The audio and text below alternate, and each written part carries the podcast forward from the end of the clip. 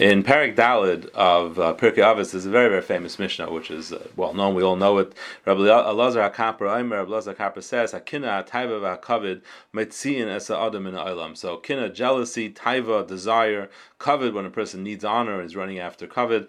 Metziin esa adam in olam. They take a person out of his world. So the concept is very well known and pretty well understood. It doesn't really need to be explained and developed further. The you know the, the evil characteristics of, of, of jealousy and how it could ruin a person's life. But the language that the Mishnah employs is something that needs to be studied. What does that mean? It takes a person out of the world. What exactly is that referring to? Does that just mean that it can ruin your life? Likelihood is that the Mishnah is trying to give you an insight into what kina, taiva, and kavod is all about. What jealousy, uh, running after kavod, running after honor, and uh, and, uh, and, and desire really what, what, what the risk of them are. In the very end of last week's parsha, the Torah tells us the story of the Makal. The Makal, someone who we say always backwards, he blessed Hashem, it means the other way around. It was a tragic story. It was a, a Jew who was the son of an Egyptian. His father was an Egyptian, a non Jew. And the Torah doesn't give his name, it doesn't give the name of his mother, who was a Jewish woman, but we're familiar with the story from the Midrashim, where the story was that the Egyptian tricked his mother um, into thinking that he was her husband. He somehow managed to do that, and as a result, this child was born. Now, this child grew up without a Jewish father. And although he, you know, left Mitzrayim together with everybody else because he was Jewish, he had a Jewish mother, but he was very, very severely compromised because, especially in the time that he lived and or a little while after, everything was determined by according to which Shevet you belonged. And the Shevet you belonged really depended on your father, and he did not have a father and he got into a dispute with another Jew, and then he was Mavarach Hashem. He blessed Hashem, which means the opposite, and he was given the death penalty as a result. Now the pasuk begins by saying, "Vayetze ben Isha Yisraelis." This son of a Jewish woman went out. V'hu ben Ish Mitzri, and he's the son of a, of a Mitzri man. Tech bnei Yisrael among bnei Yisrael. So this is a Yetze. He went out. Went out from where? It's a funny way to start. Vayetze is would only make sense if we know where he was earlier. So Rashi says a fascinating thing. Rashi says, "Mehechen Yatza." Where did he go from? Rabbi Levi Aimer Levi says, Me'elama Yatza. He went out of his world. He went out of his world. Very cryptic Rashi, right? What does that mean? He went out of his world. Very, very similar language to the language we have in our Mishnah. Metzinas adam min ha'olam. It takes a person out of his world. This is really the source of this language. So what does it mean?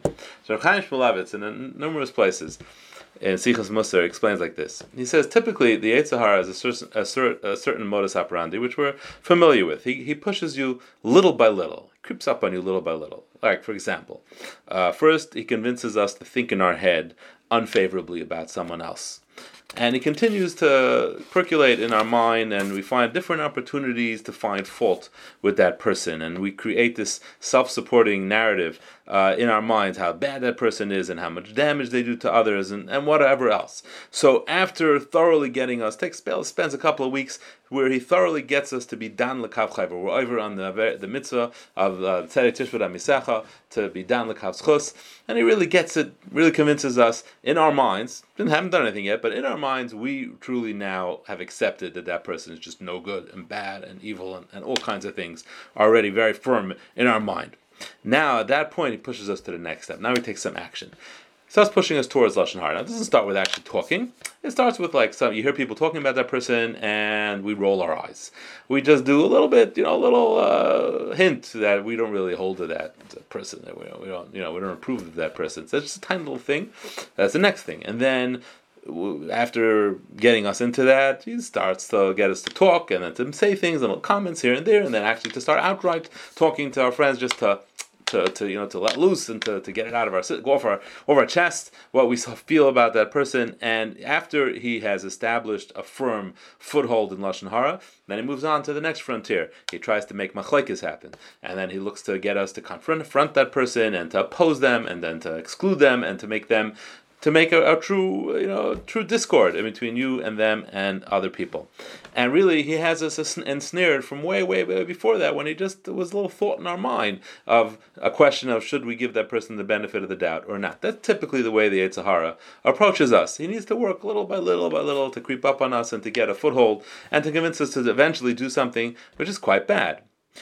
Now, the reason why the Yetzer has to take that approach is because really we have a lot of safeguards built in to protect us from doing bad averas. See, we, we, we're decent people, we're Yirei Shamayim, we're God fearing people, and these safeguards are our upbringing, the Torah that we learn and we hear, the example set by good people that live around us, the power of peer, peer pressure to be a good person, to be a righteous person. And our communities also, they set standards of righteous behavior, and we want to feel a part of our community, we want to feel accepted by our friends, so we can't just push us to do something which we know is bad and we know is wrong, because that, you know, the world we live in doesn't, doesn't, uh, doesn't, doesn't accept that. It won't tolerate that. So the combination of all these factors, our friends, our family, our associates, our morals, our upbringing, that's our world. That's literally our world. That's the way we refer to it, right? That's our world in a literal and a figurative sense. It's called a alama. It's a person's world, and a person's world is our greatest protection against doing Averis, and that's why the Yetzer Hara has to sneak in. He can't get in straight. We have we have quite a protection built up around us, our, between our, our, the morals that we have and are supported by the places that we live and the people that we associate with. So in order to get in, he has to sneak in. That's as long as we live in our world, whether we're, we're within Allah, my person's in his world. However, certain things have the ability to take us out of our world in one shot. We could be Yotzame Alama. And these things are equivalent to a, the Yetzer Hara's atom bomb. He can demolish, you know, our whole everything that keeps us sane, so to speak. He can take us out of our world. And certainly, Nisyanis, when we get challenged by these tests, uh, the risk is tremendous because if we fall into the negative behavior that are associated with these kind of tests, it, it, can totally make us lose sight of all the things that normally protect us our morals, our people, our friends, nothing will play a role, nothing will prevent us if we allow ourselves to get caught up in it. This uh, particular Makal, he was Yotzim Elamid. The, re, the the question Rashi is trying to ans- ask answer, I'm sorry, that the pasuk is trying to answer is that how could it be? How could it be a Jew that experienced Yitzias Mitzrayim? He experienced Kriyas Yam Suf. He was in the midbar. He ate mun. He saw the Ananei HaKavod, and he cursed. He, he was Makal. How how is it possible? How could such a thing happen? You know, a person could have nisyanis, he could, a terrible thing can happen to him, he could be very sad, uh, he could be angry at Hashem. But curse, it's like that's a total loss of faith and uh, emunah, and it, it, it's kfira. How is it even possible? And to that, the pasuk and Rashi explains answers that Lamayata. He had lost his connection to his world. How? How did it happen?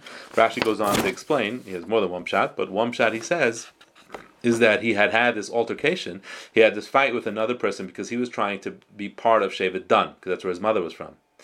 And they said, no, you can't. You're now your father's not from Shevet Dan, and they, they didn't allow him to settle there. And they went to the Beis Din, Moshe Rabbeinu's Beis Din, and that's what the Torah says. So Moshe Rabbeinu found him to, to, he lost. So he left Moshe Rabbeinu's Beis Din, and now he had lost. He had lost his community. He had lost his standing. He had lost a sense of belonging. He didn't belong to anybody anymore. He was a nobody he was Yatzame Alama, so he lost all sense of self, all sense of morality. And this itself is a very powerful message about how important it is to make people feel included, welcome, keeping up with them, being friendly, just that they should feel a part of a community because it's a tremendous, tremendous sign when a person doesn't have that. So he was Yatzame Alama. So this is what the Mishnah is telling us. Rabbi Lazar's Kappa is telling us that there are many bad, evil midas, evil characteristics. Anger is terrible. Mara says terrible things about anger. Gaiva is terrible. Haughtiness, terrible, terrible um, um, amida.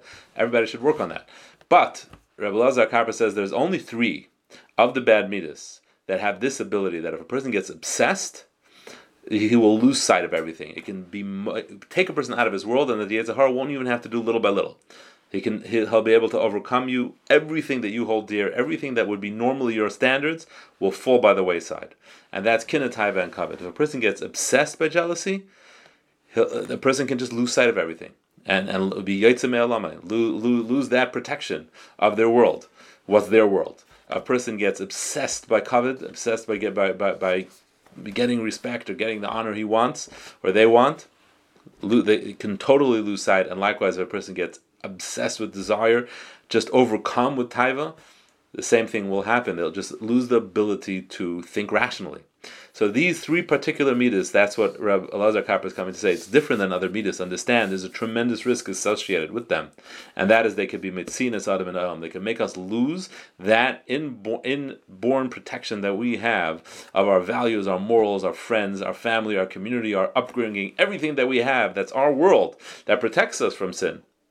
These three Averis, when we get become obsessed with them, have the ability to just straight straight off the cliff into the into whatever it is the Yitzhar wants us to do. And that's the, the point that this Mishnah is coming to say. Have a good night and a wonderful Shabbos.